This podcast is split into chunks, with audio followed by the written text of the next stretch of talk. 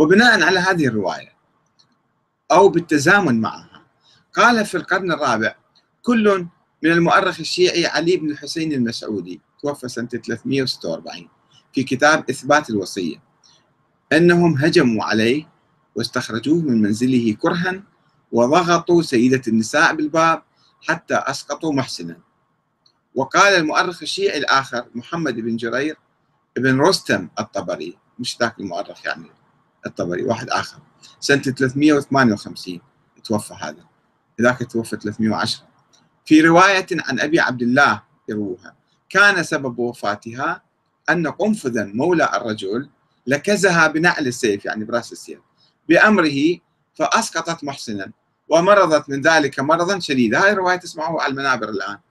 وقال محمد بن علي الصدوق اللي توفى سنة 380 في رواية استباقية ينقلها عن النبي الأكرم. يتنبأ بما سيقع على ابنته في المستقبل. وأما ابنتي فاطمة كأني بها قد دخل الذل بيتها وانتهكت حرمتها وانتهكت حرمتها وغصب حقها ومنعت وكسرت جنبها وأسقطت جنينها. النبي كان يعرف هالشيء من قبل.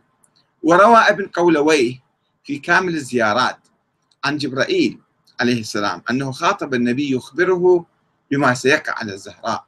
قائلا وأما ابنتك فتظلم وتضرب وهي حامل ويدخل حريمها ومنزلها بغير إذن وتطرح ما في بطنها.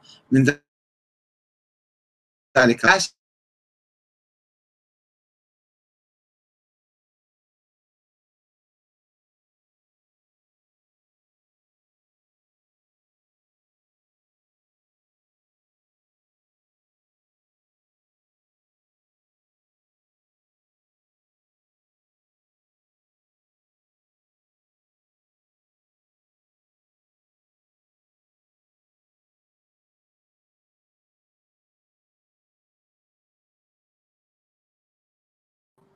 انتشرت في القرن الرابع زيارات هاي زيارات يقروها زيارات منسوبة لأئمة أهل البيت عليهم السلام. تتضمن اللعن الصريح لأعداء أهل البيت مثل زيارة عاشوراء والجامعة ومع أن هؤلاء المؤرخين والمفسرين والكتاب يروون بدون سند متصل أو صحيح وينسبون روايات إلى مؤلفين لم يروهم ماتوا قبلهم ماتوا قبلهم منذ مئات السنين. وبالتالي فإن رواياتهم لا يمكن أن ترقى إلى درجة خبر الآحاد. يعني هذا الأخبار اللي ينقلوها في القرن الرابع ما يمكن حتى نسميها خبر. خبر آحاد ما نسميها. فضلا عن أنه نسميها مثلا متواترة.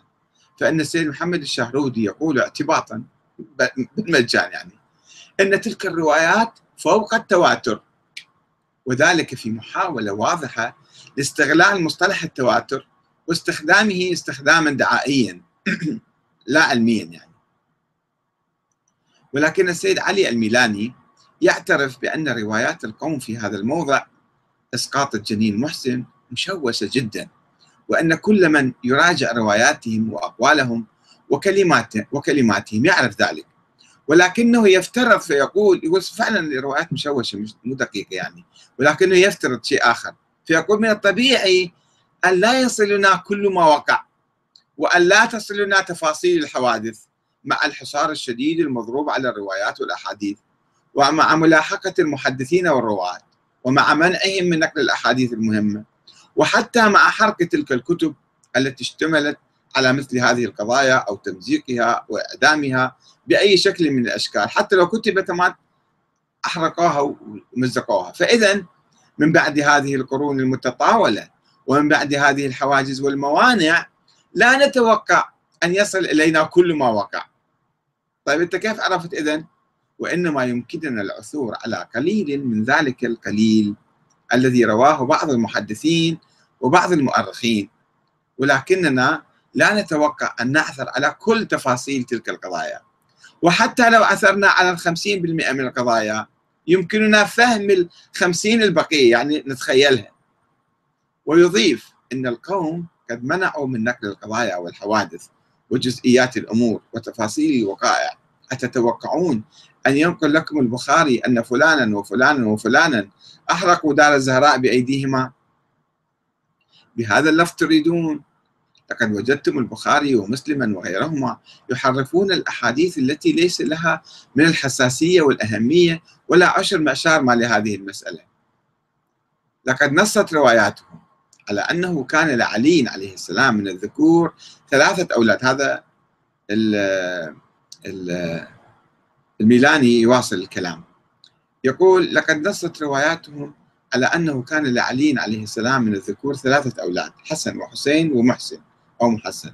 وكان رسول الله صلى الله عليه وآله وسلم قد سمى هؤلاء بهذه الأسامي تشبيها بأسماء أولاد هارون شبر وشبير ومشبر.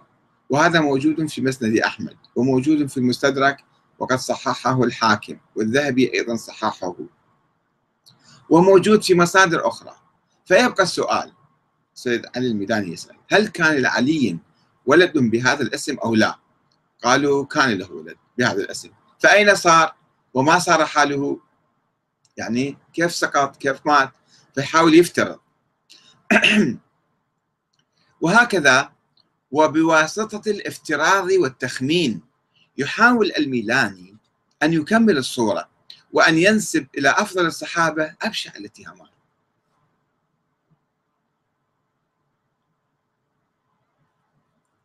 وقبل أن نتوقف عند الرواية الرئيسية الأهم وهي رواية سليم بن قيس الهلالي يجدر بنا أن نشير إلى رواية أخرى مناقضة يرويها الطبرسي صاحب الاحتجاج